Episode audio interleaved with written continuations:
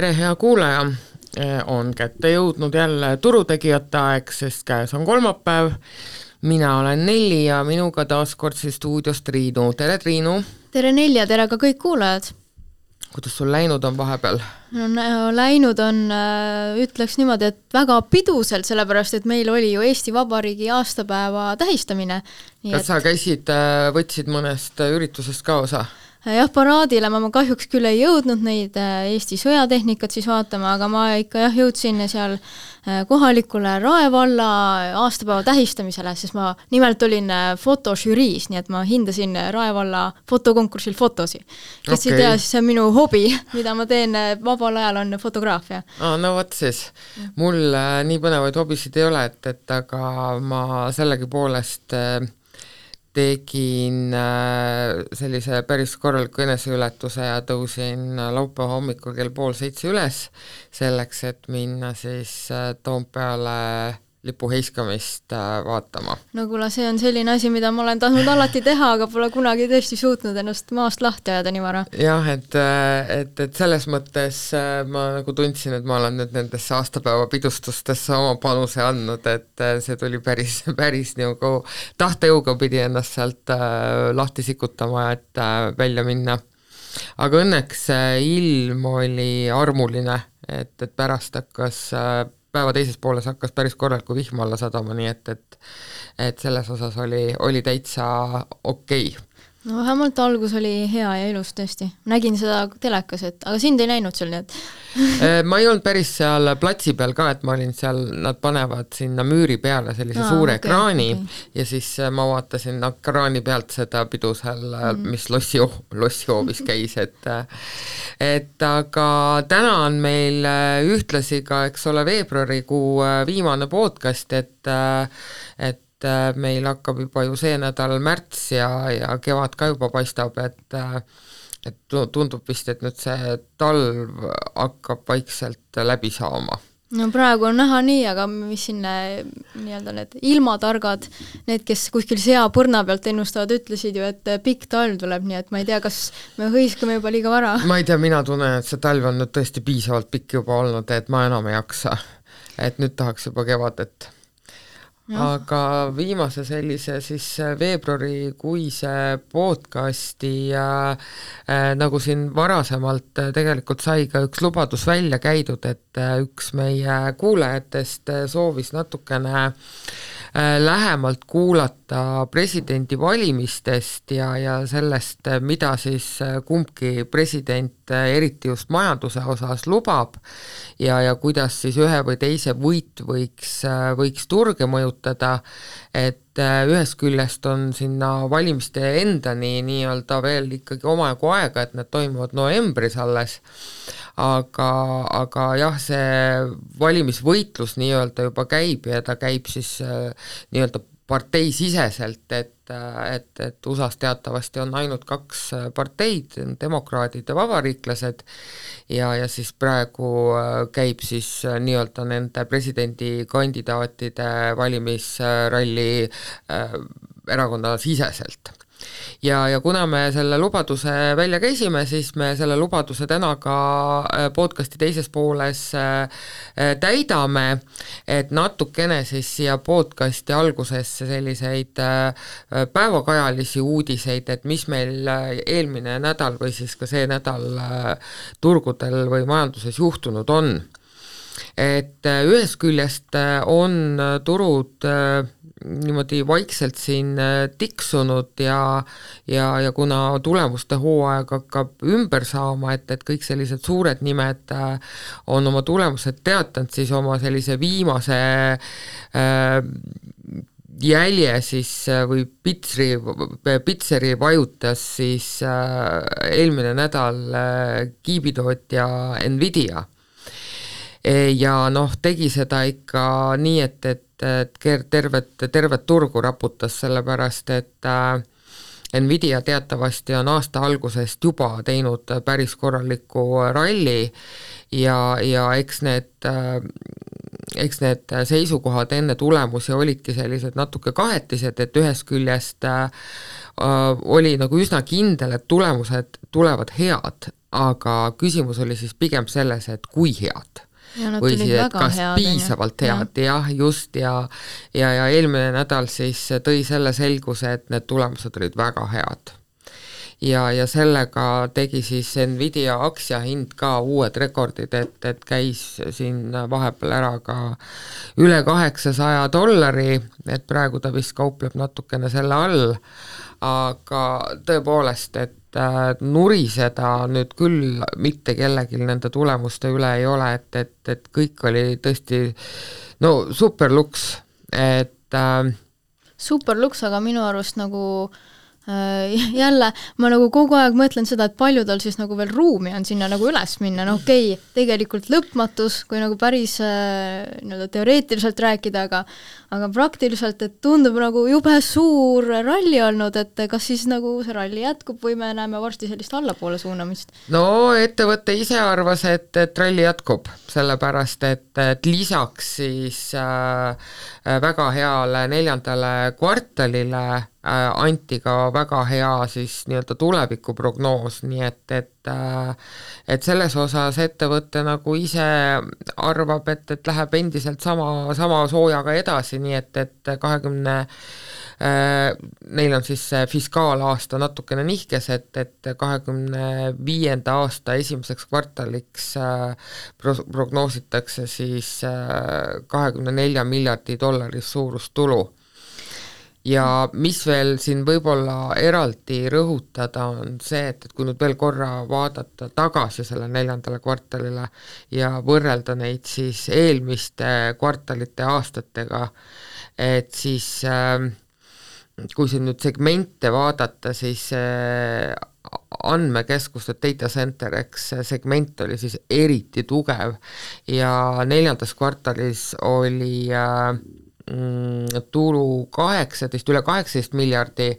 mis on siis kakskümmend seitse protsenti rohkem kui eelmise aasta äh, kvartalis ja ja nelisada protsenti rohkem kui aasta tagasi, ehk siis aasta võrdluses. nii et äh, jaa, sõit on ikkagi olnud väga maru ja, ja mis siin võib-olla veel rõhutada, on see, et äh, nende brutomarginaal äh, on nagu nad ise ootavad, et see jõuab neil äh, seitsmekümne seitsme protsendini. seitsmekümne seitsmeni, oh ossa, see Noh. on nagu selline, tundub nagu mäekõrgune tõesti, et just, et see on ikka väga selline rasvane marginaal, mis nad saavad, nii et, et äh, ja nad ise osas prognoosisid seda. ehk siis järelikult, kui nad ise prognoosisid, siis tegelikult nad arvavad, et see on veel suurem. sest et noh, alati neid prognoose vaata pannakse natukene sellest eesmärgist minu arust allapoole, et no nagu see sõltub tihtipeale ka ettevõttest, et äh, noh, on mingisugused ettevõtted, kes on tuntud selle poolest, et, et nad annavad väga konservatiivseid prognoose, et Apple on näiteks üks mm, -hmm. et Apple'i mm -hmm. puhul alati, et äh, kui ta prognoosi annab, siis üldiselt äh, turg alati tead, teab, et, et see on väga sellisel konservatiivsel toonil tehtud, aga see ei, nüüd jah, ei pruugi kõikide kohta äh, kõikide kohta käia, aga jah, et, et Nvidia osas äh, noh, kas see jätkub, et äh, ongi, et, et ettevõte ise arvab, et jätkub äh,, praegu turg ikkagi näitab ka kõiki neid märke, et, et jätkub, et see ai äh, teema ja nõudlus on endiselt väga suur, et pigem võib-olla jah, selline võtmeküsimus on nüüd see, et et mingi hetk peaks tulema see tõehetk selles osas, et, et selle ai ja ja ai kasutuselevõttu ka ettevõtetes, kus siis ettevõtted ise loodavad oma protsesse teha kõiki oluliselt efektiivsemaks ja selle võrra siis äh, mm, raha säästa või tulu teenida, et kas see nüüd äh, realiseerub sellises mahus, kui need ootused on? no seda jah, see ongi öeldud, et äh, või noh, ma võin ka öelda, et et tegelikult tegemist on ju nii-öelda katsetamise faasiga praegu, et me alles mõnes katsetame mõttes küll, jaa ja katsetamise faasis ongi investeeringud kõige suuremad ja sa ka võib-olla tarbid seda, neid äh, kiipe kõige rohkem siis, siis hakkad nagu omal ka sisemiselt ettevõttel optimeerima, et kus neid äh, kiipe ja tehisintellekti siis täpsemalt saab kasutada, aga minu arust seal Nvidial oli ka see päris huvitav, et et äh, kui Hiinale siis äh, USA seadis mingisugused ekspordipiirangud, siis tegelikult Nvidia nüüd äh, tegi sellise skeemi, noh, kas nüüd öelda skeemi, aga tegi nii-öelda endale sellise võimaluse, et ta need ekspordipiirangud, piirangutest saab mööda hiilida, et just selle oma andme- või tarkvaraplatvormiga, et sellel ei ole vaja nii-öelda eksportida seda Hiina kliendid saavad seda osta ka seda ilma eksportimiseta, ehk siis äh, hiilib kõrvale, mitte ei hiili, aga no ütleme siis, et viisakamalt, et äh, endale nagu võima... halli ala nii-öelda ja. jah, jah, no kasutad halli ära, et äh, see äri jätkuks ja õitseks seal, et noh, see jälle toob Nvidia ju kulud alla, noh, ekspordiga seotud kulud, samas piirangud nendele mahtudele, mida ta sinna müüb ja nii edasi et see on jah, jälle nagu näitab nagu positiivset suunda. ja mis see, mina äh, Nvidia kohta vist oli kolm sellist äh, peamist fakti, miks ta nii edukas on oma kiibi tootmisega. et äh, noh, esiteks oli see, et tal on justkui nagu kõige parimad, paremad kiibid mm -hmm. turul mis siis suudab neid nii-öelda erinevaid kiibis toimuvaid protsesse siis Äh, samal ajal teha, ehk siis ühesõnaga nad on kiired, äh, siis täpselt seesama võrgustikusüsteem, et need erinevad Nvidia kiibid suudavad omavahel ühenduda ja siis olla kokku veel võimsam põhimõtteliselt, see on jälle Nvidia selline strateegiline äh, liigutus minu arust, ta kunagi ostis ära sellise või noh, kaks tuhat üheksateist ostis ära Mellanoxi, ehk siis mingisuguse jälle potentsiaalse ja huvitava võrgutehnoloogia tarnija. Ja noh, nüüd, kui nagu sa räägid seda, et Nvidia nüüd äh, äh, jälle kedagi seal omandas, oli vist, on ju, äh, et äkki see on jälle selline tuleviku suunas liikumine, et ta teeb selliseid strateegilisi samme, et olla oma, omas nii-öelda valdkonnas kõige, kõige parem. Ja... siin on tegelikult, millel ma siin tahtsin jõuda, oli see, et, et et, see Nvidia tundub nagu mõnes mõttes niimoodi äh, eest ära jooksnud, eks, et, et ma lihtsalt hakkasin nagu natukene siin vaatama, et mis, mis siin võib-olla veel sellised äh, äh, sellised väga kiire kasvuga on olnud, et, et kas keegi on olnud veel tublim kui Nvidia ise ja siis üks ettevõte, mis mul siin silma alla jäi, on SoundCloud e, e, seal äh, muidugi ka nii Nvidiaga seotud, sellepärast et Nvidia teatas oma nii-öelda nad peavad, eks ole, raporteerima, seda nimetatakse mhm. seda kolmteist F raportiks, et, et nad on investeerinud siis sinna SoundCloudi ja ostnud üks koma seitse miljonit äh, seda SoundCloudi aktsiat palju tal neid kokku on või kui suur see on osalus siis? Äh, väga väike tegelikult okay., sellepärast et et, et seal on ikka jah, oluliselt rohkem on SoundCloudil neid kaubeldavaid ikkagi... aktsiaid, et see tegelikult ei ole protsentuaalselt, ei mm -hmm. ole üldse suur öö, osalus, aga pigem on ta märgiline ja, ja seal võib nii-öelda terendada siis ka äkki selline lootus, et, et äkki Nvidia võtabki kätte ja ostab ära selle ettevõtte, sest et see on nüüd, äh, see SoundCloud tegeleb äh, kõnetuvastus, noh ka põhimõtteliselt ai, eks mm, -hmm. kõne, kõnetuvastusseadmed, et, et, et seal äh, Äh, on, ma lihtsalt praegu hakkasin vaatama seda hinda, et mis ta siin teinud on, et ta põhimõtteliselt on ka siin nüüd äh, väga lühikese ajaga äh, ütleme ligi kakssada protsenti liikunud jah, et äh, väga palju, aga kas kõnetuvastus siis nagu selles mõttes, et äh, keelemudelid, mis võimaldavad siis mingisugust äh, kõne kuskile transkripteerida või, või kuidas see kõnetuvastus välja näeb, noh ilmselt seal on väga suur potentsiaal tõesti, et et no me, kui me ühildame tehisintellekti, kõne nad ehitavad jah, nagu kõne, kõneassistente. Mm. -hmm ja ongi siis automaatne kõnetuvastus, e, siis nii-öelda mm, kuidas öelda siis, oma originaalkeeles siis arusaamine ja, ja, ja et äh, sa lähed sinna, läheb sinna hiinlane või läheb sinna Just. ameeriklane, ta saab aru, on ju? tekst, jah ja., täpselt, ja siis ongi ta, ja siis see text to speech ehk siis mm -hmm. Tekst kõneks nagu noh, ongi siis tekst nagu ta... videoks, eks ole, et, et ta äh, jah, siis äh, teeb, teeb selle teksti äh, kõneks mm -hmm. automaatselt mm -hmm. ümber mm. -hmm no väga suur potentsiaal jaa, väga suur potentsiaal ja, ja see noh, kahtlemata kohe tõmbas turuost-, turuosaliste huvi orbiiti selle ettevõtte ja, ja seda on nüüd jah, näha ka aktsiahinna tõusult, et ta on nüüd siin äh, teinud äh, noh, mis ta meil siin kauples alles äh, veebruari keskel, kauples ta kuskil kaks, kaks kahekümne viie peal ja täna ta kaupleb seitsme dollari peal mm., nii et, et kahe nädalaga sisuliselt äh, noh, vaata, et hakkab varsti juba seal kolmesaja Äh, protsendini see kasv jõudma, nii et, et äh, ootused on suured ja ja võib-olla siis äh, keda, keda huvitab ja huvi pakub, siis äh, kakskümmend üheksa veebruar äh, teatab see Sound, SoundHound, SoundHound tahan talle öelda SoundCloud, aga SoundHound on ma just mõtlesin, et mis, kas SoundHound oli ikka, on ju, jah? jaa, et eh, teatab siis oma kvartali tulemused ka, nii et, et vaatame, kas ta siis eh, suudab eh, oma väga kiirelt kerkinud turuväärtust siis oma tulemustega ka kuidagi toetada ja õigustada. nojah vaata, see on kaks tuhat viis vist rajatud, ma saan aru, see SoundHound, ehk siis kas äh, ma just ise mõtlen, ma nagu niivõrd palju nagu sellest ettevõttest ei tea, et kas tal on võimalik, et et ta on veel nagu seal kõrge kasvufaasis, et ta ei ole jõudnud veel nagu sellisesse äh, faasi, kus ta nagu toob pidevat äh, stabiilset kasumit sisse, vaid äh, ma, ma ausalt mm -hmm. öeldes ei usu, et ta mm -hmm. üldse kasumisse jõudnud on, ma võin mm -hmm. kiirelt pilgu peale visata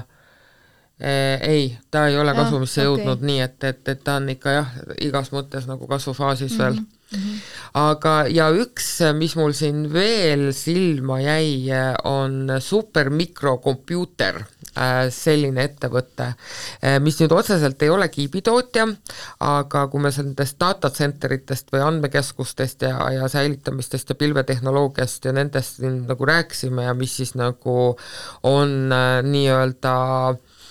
suurt tulu toonud kõikidele nendele suurtele ettevõtetele, kes neid teenuseid pakuvad, nagu Microsoft ja Amazon mm -hmm. ja Nvidia siis äh, puhul ka rõhutasime, eks ole, et nende data center'ite või andmekeskuste hoidlate äh, tulu on siis, väga kiirelt kasvanud, et siis see supermicrocomputer ettevõte tegeleb siis sama asjaga Äh, su-, suuremas või väiksemas plaanis. ja, ja see on, äh, ma ütleks, et veel toredama ralli siin teinud, et äh, et, et see ettevõte praegu kaupleb, ta oli siin isegi vahepeal üle tuhande, aga praegu ta kaupleb siis kaheksasaja viiekümne juures, aga alles aasta lõpus ta kauples siin kuskil kolmesaja juures kuule, see on äh, selline investeering, et ma oleks tahtnud nagu seda ka investeerida sinna, et kahjuks ei leidnud seda aasta lõpus üles, on ju. just, nii et, et kui seal oleks jah, aasta lõpus äh, rongile saanud hüpata, siis siit oleks ka tubli äh, kolmsada protsenti juba tootlust koju kätte tulnud, nii et et selles osas jah, tasub nagu ringi vaadata, et äh, noh, ongi ühest küljest ehmatavad kõik need äh, väga järsud hinnatõusud, aga ka siin võib-olla tasuks natukene rohkem süveneda just selles mõttes, et mis need ettevaatavad mm -hmm. B-kordajad on, et, et mis seal nagu prognoositakse, et, et kas nad on tõesti siis nagu natukene ajast ette jooksnud või võib see nõudlus ikkagi mitmekordselt järgi tulla. nii et, et ja noh, tehnoloogiasektori puhul eriti sellises äh, Äh, kiirelt arenevas segmendis, äh, nagu see ai meil siin praegu on, tuleb arvestada alati sellega, et, et need kordajad ongi kallid. kordajad on kallid, jah. just, et, et see on tegelikult see, mis käib selle asjaga kaasas. aga see on jah, üks selline ettevõte ka, mis on äh, on väga maru, maru liikumise teinud aga kui me nüüd räägime siin maru, marudatest liikumistest, siis äh, võib-olla siinkohal on paslik ka ära mainida, et äh, Bitcoin, me siin paar saadet tagasi natukene rääkisime ka Bitcoinist ja, ja, ja Bitcoini fondidest, et äh, Bitcoin on nüüd ka tõsise hoo sisse saanud, sellepärast et äh, nojah, alles ta tegi ju ema eelmised tipud, et nüüd Just. on nagu juba uued tulnud sinna otsa. et nüüd ta, nüüd ta juba ründab ikka nagu kõigi aegade tippe, sellepärast et kõigi aegade tipud olid Bitcoinil äh, siis kakskümmend üks sügis, kus siis käidi seal kuskil kuuekümne äh, vist korra isegi jõuti sinna kuuekümne viie tuhande juurde, aga sealt ta tuli siis hooga alla ja, ja põhjaks, põhjaks jäi meil siis kuskil kuusteist tuhat äh, dollarit, aga täna ta siis kaupleb, kui ma praegu vaatan hetkeseisu, et, et on üle viie viiekümne üheksa tuhande juba. jah, ja siin oli minu arust paar päeva tagasi ka kuuekümne juba seal, üle kuuekümne tuhande dollari ja. siis. ehk siis äh, ta jah, äh, on sihikule võetud nii-öelda kõigi aegade tipud, nii et, et eks siis näha ole, et, et kas need suudetakse ka ära vallutada, sest et siin äh, võib-olla keegi mäletab, et siis ma käisin siin aasta alguses ka rääkima nendest krüptofondidest Äripäeva raadios ja, ja siis sai seal arutatud ka neid erinevaid hinnasid, sihte, et, et siis selline noh, üsna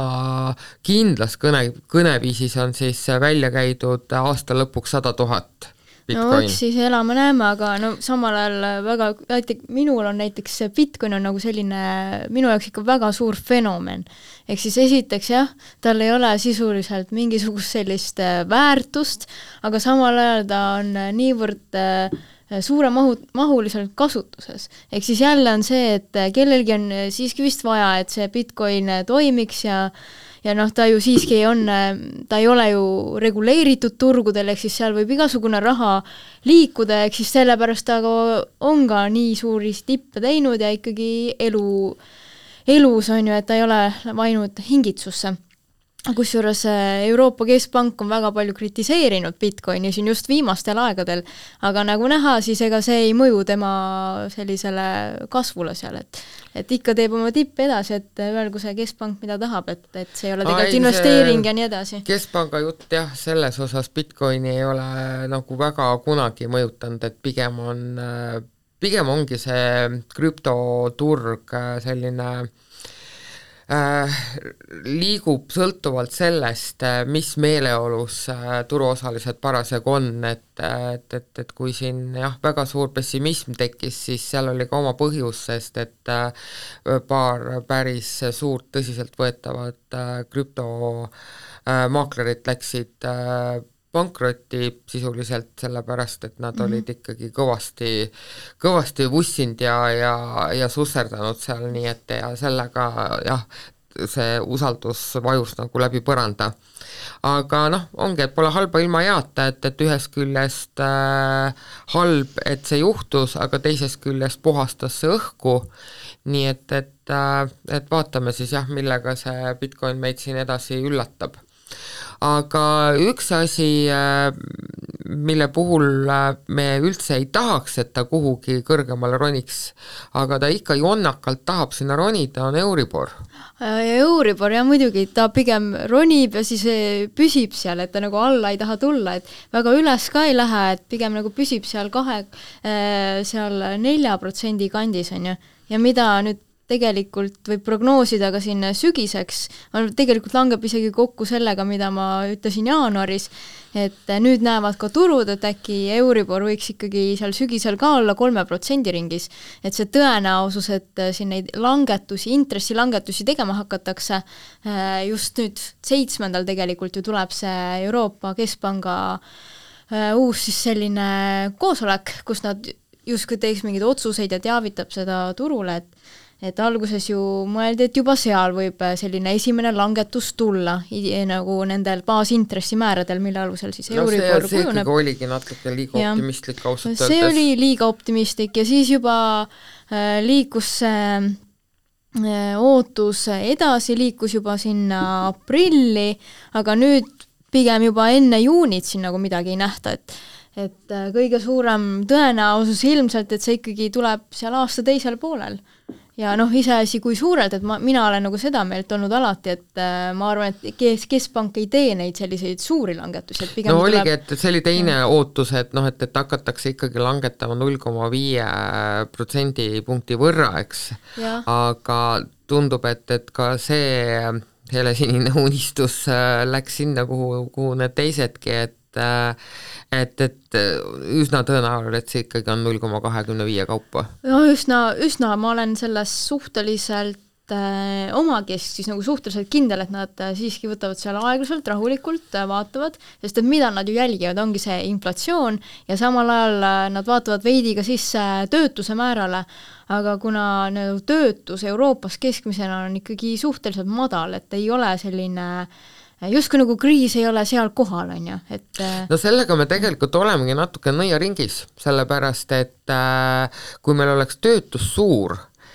siis ei tul-, ei tekiks meil nii-öelda seda palgasurvet, mis ilmselgelt ikkagi praegu on, sellepärast et kuna inflatsioon on ikkagi hindu päris korralikult kergitanud ja, ja inimesed tunnevad, et, et neil äh,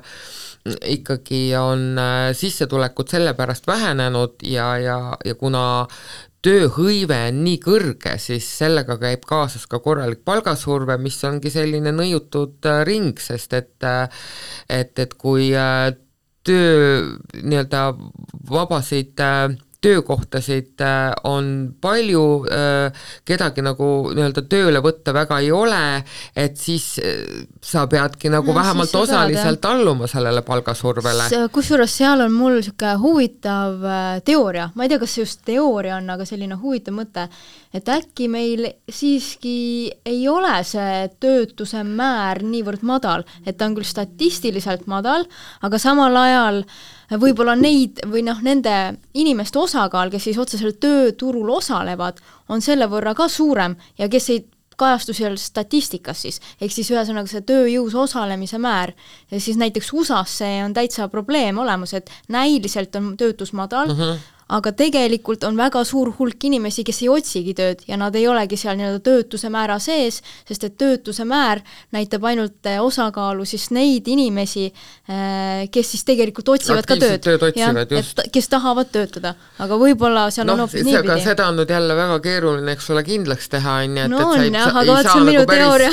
ükshaaval nagu küsitlema minna, et, et kuule, et mis seis sinuga siis nüüd no, ikkagi on, on ju. Eesti statistikas seda tegelikult on näha, et et äh, veidi nagu see töötuse määr on ka suhteliselt hästi nagu püsinud, et tööturg, aga samal ajal on näha, et see tööjõus osalemise määr, kui meil nagu sisseränne uh -huh. on tulnud, see ei ole nagu tõusnud uh. -huh. ehk siis äh, sisuliselt võib öelda, et äh, et äh, seal võib mingi struktuurne probleem olla ka, on ju. et mingi seltskond äh, ei, ei ole ühte ega teist, eks. no täpselt, jah mm. -hmm. aga no igal juhul äh, statistika on see, millele nad ikkagi jah, tugineda saavad, aga noh, ma usun küll, et, et siin noh, ongi, et kui sul on kõrge töötusmäär, et, et siis tõenäoliselt oleks, ma ka selline eelduseks, et, et tõenäoliselt oleks äh, inflatsioon juba kontrolli all, sellepärast et siis on nagu seda tarbimist nii-öelda kergem äh, seda tuure maha võtta, aga noh, ongi, et kui sul nagu palka tõstetakse, et siis sul jälle tarbimine tõuseb ja siis äh, see saab jälle, toidab inflatsiooni ja siis sa ei saagi kuidagi sealt välja, eks ole no,, et, midagi peaks nagu katki minema ikkagi päriselt. ühelt poolt tõesti jah, et kui nagu ei ole sul palk piisavalt kõrge, siis sa ilmselt ei tarbi nii palju, aga teiselt poolt jälle see, et äh, kui mõtleme sellele, et mille alusel hinnad kujunevad äh, ja Euroopas enamasti on siis kõige suurema surve all olnud just need toidukaupade hinnad ja eelnevalt ka siis energiahinnad, aga kuna toidukaupade hinnad sõltuvad energiast, siis noh, jälle võib öelda, et et eh, kui seal energiasektoris praegu ei ole näha, et need hinnad nüüd kahanema hakkaksid, on ju, sest et nõudlus on lihtsalt nii suur, me tahame tarbida energiat, me liigume selle suunas, et kõik eh, on elektrienergia põhine, siis ma ei näe, et seal olulist sellist ma ei tea, kas nüüd deflatsiooni või sellist äh, näha oleks lähiajal aga noh, see on juba teine niisugune laiem teema ja, tõesti. aga ühesõnaga selles mõttes halvad uudised kõigile kodulaenu omanikele, et, et et seda leevendust just nimelt siis selle kõrge Euribori intresside osas veel lähiajal kahjuks ei paista. jah, et pidage vastu veel. jah aga lähme siis siit Euroopa inimeste murede juurest äh, USA inimeste murede juurde ja ja üheks äh, murekohaks ameeriklaste jaoks on kahtlemata see kogu see seis, mis seal nüüd nende presidentide ja presidendivalimistega seoses on, et, et äh, mis me siis teame, me teame seda, et, et tänase seisuga väga tõenäoliselt näeme me sügisel vastamisi jälle Bidenit ja Trumpi jah, ma arvan, et see on üpris tõenäoline vaadates seda viimast äh, tulemust, siis seal äh, Trumpi põhivastaskandidaadi vastu, et ta ikkagi suutis tema ka nagu seljatada. Nikki Haley. jah, Nikki Haley, vabandust, mul läks see nimi meelest ära, aga minu arust äh, sa ütlesid, et see on Ameerika mure, aga minu arust on see ka sama palju Euroopa mure. absoluutselt, absoluutselt, et sest et äh, Ameerika ikkagi on ju maailma kõige suurem äh, majandus ja ja kõik, mis juhtub seal, mõjutab tervet maailma, et kaasa arvatud meid, nii et, et selles osas peame me ka meie siin ikkagi jälgima seda, mis seal toimub ja, ja üritama nii-öelda ette prognoosida, et, et mis siin siis nüüd äh, juhtuma võib hakata, et noh, ühest küljest on äh, äh, Trump meil juba korra president olnud, eks. korra on olnud jah et,, me nägime ka, mida ta tegi ja, ja Biden on ka olnud ja teda ka nägime. just, et me oleme nagu nüüd mõlemat näinud, aga aga vahepeal on siin juhtunud palju asju ja, ja eelkõige siis äh, kõikvõimalikud geopoliitilised sündmused, mis on ikkagi need kaardid äh, mõnevõrra nagu segi paisanud. nii et äh, mm, jah, no vaata, ongi see Venemaa sõda Ukrainas ja siis samal ajal, mis seal Iisraelis äh, ja, toimub, on ju. Lähis-Ida,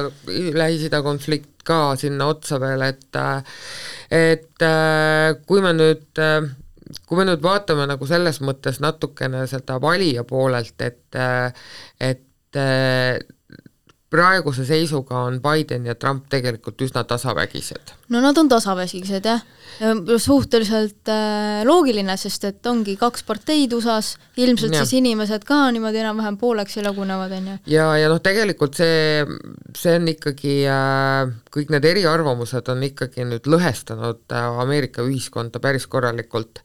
ja, ja siin äh, mingisugused saated tagasi vaata sai ka räägitud ühest väga heast artiklist, mis oli äh, Wall Street Journalis, et äh, et miks ameeriklased nagu tegelikult sellise üsna tugeva majandus äh, ka ütleme, ka kasvuks seda ei saa nimetada, aga ütleme, üsna tugeva majandus, majanduse juures endiselt ikkagi väga õnnetud on. ja, ja ma mäletan. ja, ja, ja see üks peamine põhjus ongi see, et, et usaldus Äh, oma juhtide või siis riigijuhtide vastu on mm -hmm. kukkunud väga palju. no loomulikult, kui vaadata nende nii Trumpi kui Bideni sellist poliitprogrammi või majandusprogrammi, mida nad ette näevad, siis noh, Trumpi puhul öeldakse, et tema on nagu selline äh, läbi ja lõhki nagu ettevõtluse poole ja äh, pooldaja ja selline, kes tahaks justkui USA kui noh, kuidas seda välja toodi, on siin justkui nagu selline isolatsiooni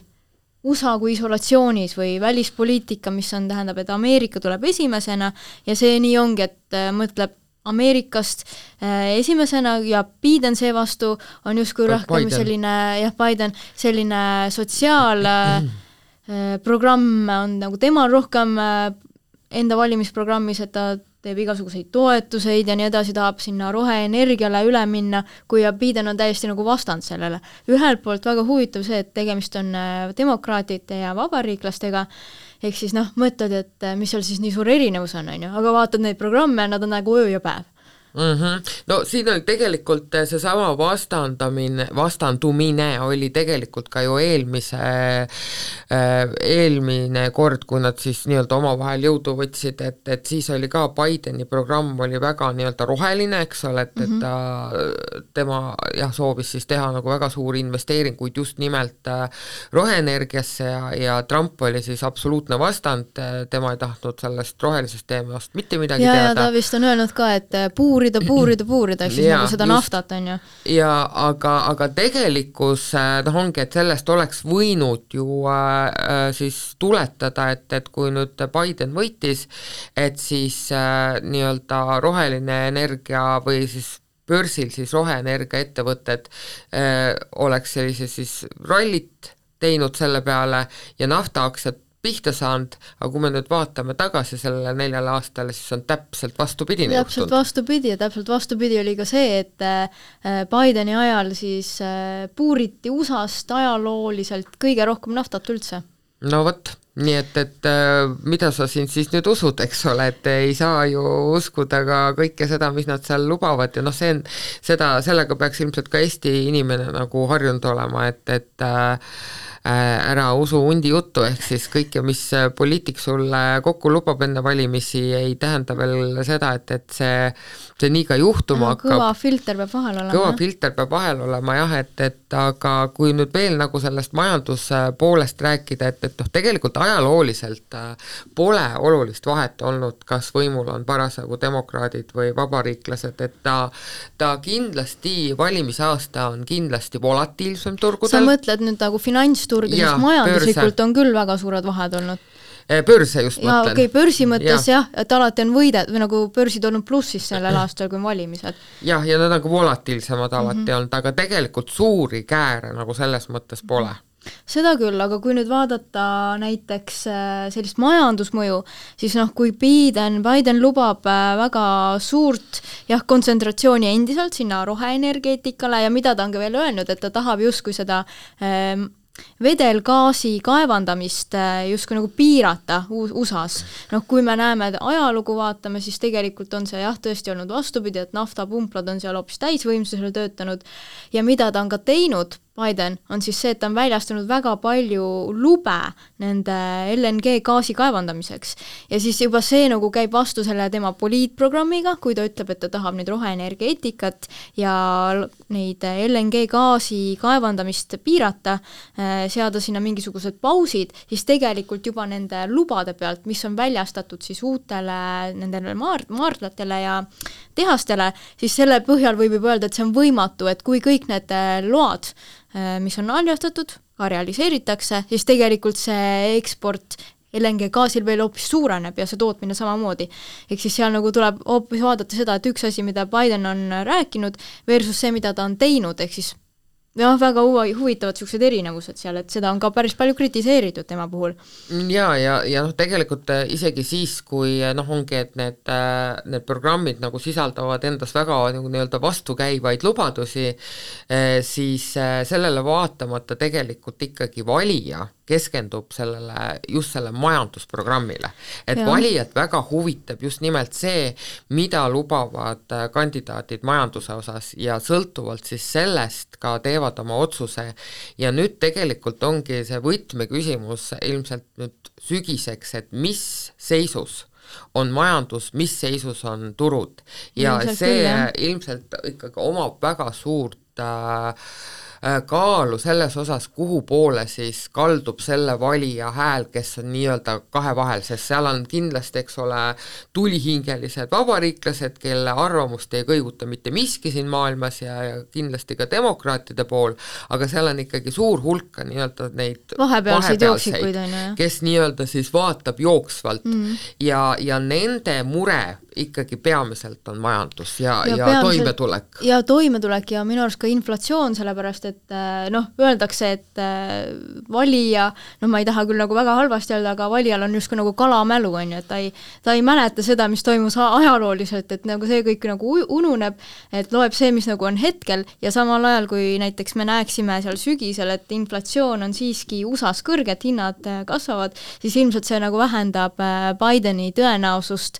et need vahejooksikud siis teda valivad, et pigem siis on äh, vastupidi, on ju, sest Trump see, see kindlasti ja. soosib siis äh, vabariiklasi, et äh,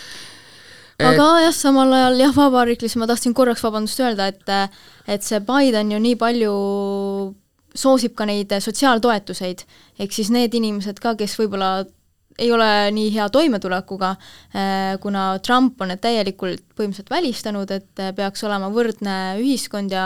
sellised sotsiaaltoetused inimestel suured ja nii edasi ja nii edasi, ja osadel ettevõtetel samamoodi, ehk siis äh, sealt tuleb ka erisus. et võib-olla need, kes siis ei ole nii toime tulevad iseseisvalt, siis valivad rohkem seda Bidenit jah, sest et siin noh, USA nende valimiste puhul on veel see eripära, et, et seal on nii-öelda need äh, kuidas öeldakse siis nagu kaalukeele osariigid, eks mm. -hmm. ja, ja need on siis üldiselt ka siis, kes siis selle lõpliku tulemuse otsustavad ja siin äh, eelmine aasta tehti küsitlus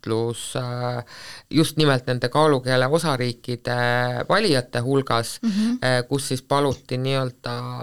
prioritiseerida, et, et missugused teemad on neile mhm. presidendivalimuse puhul kõige olulisemad ja kolmkümmend üheksa protsenti vastanutest ütlesid, et majandus. Majandus, no täitsa või noh, see nii ilmselt ongi sellisel majandusolukorral nagu praegu on ju, et ja, ja teis, teist ja kolmandat kohta jagasid äh, äh, immigratsioon mm. ja demokraatia tulevik. Ja need ja. olid ainult üheksa protsenti. Mhm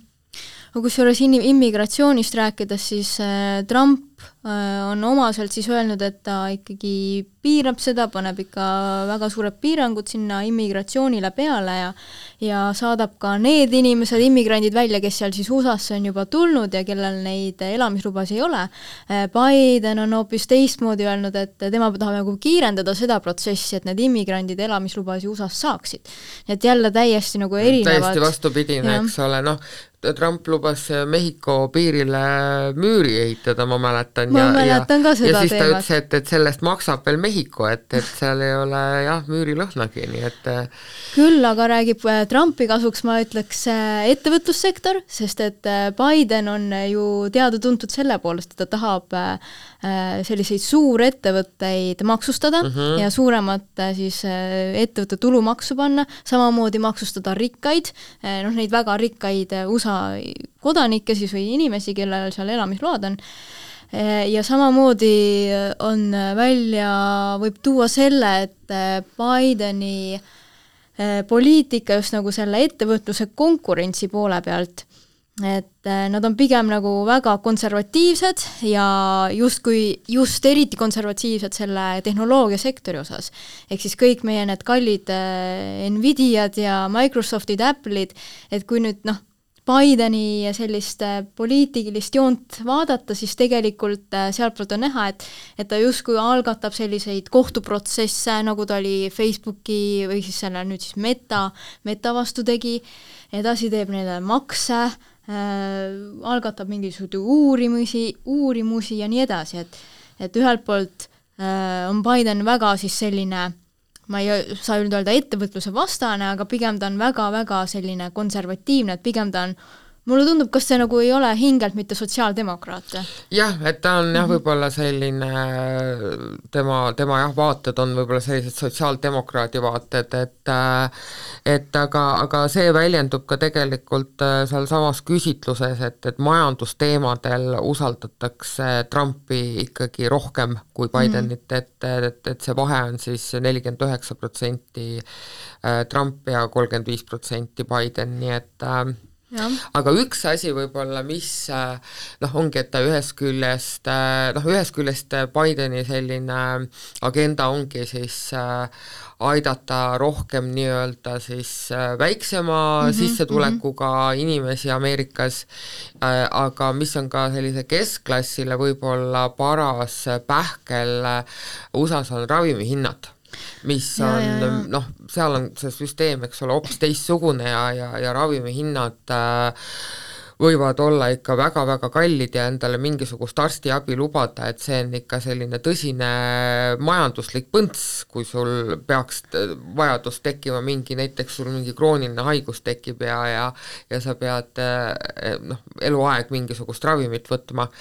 ja, ja ka teised ravimihinnad, et, et see on tegelikult ka üks osa Bideni sellest lubadustest, et, et ravimihinnad tuua nagu või teha nagu taskukohasemaks ja see võiks olla olla nagu tegelikult asi, mida, mis kõnetab kõiki ameeriklasi. täpselt, ja ma lugesin äh, selle kohta, et äh, vist tema nagu pani jõusse selle nii-öelda äh, taskukohase terviseabi akti ehk siis see keskendubki täpselt sellele, et oleks arstiabi kättesaadavam, taskukohasem inimestele, ilmselt nüüd siis see ravimite teema ka, küll aga on vastukaaluks Trump öelnud, et tema selle täielikult kaotab. nii et noh, sealt ongi, et kas ta nüüd kas ta nüüd teeb sellega vett hoopis äh, Bideni veskile ja omale tõmbab vee peale või mitte, aga aga väga huvitav küll vastand, vastandumine ja ma küll ei tea, miks Trump sellist akti ei taha, ühelt poolt ma võib-olla näen nagu seda motivatsiooni seal taga, et USA riigivõlg on ju tegelikult päris kenasti kasvanud nagu pärmiga, aga samal ajal, kui Biden jätkaks siis selliste suurte erinevate sotsiaaltoetuste ja ettevõtlussektorile antava siis selle roheenergeetika toetuste ja igasuguste selliste äh, Äh, fondide väljajagamist, siis tegelikult see süvendaks riigivõlga. ja noh, pikas perspektiivis võib see tõesti nagu kätte maksta, on ju, et sul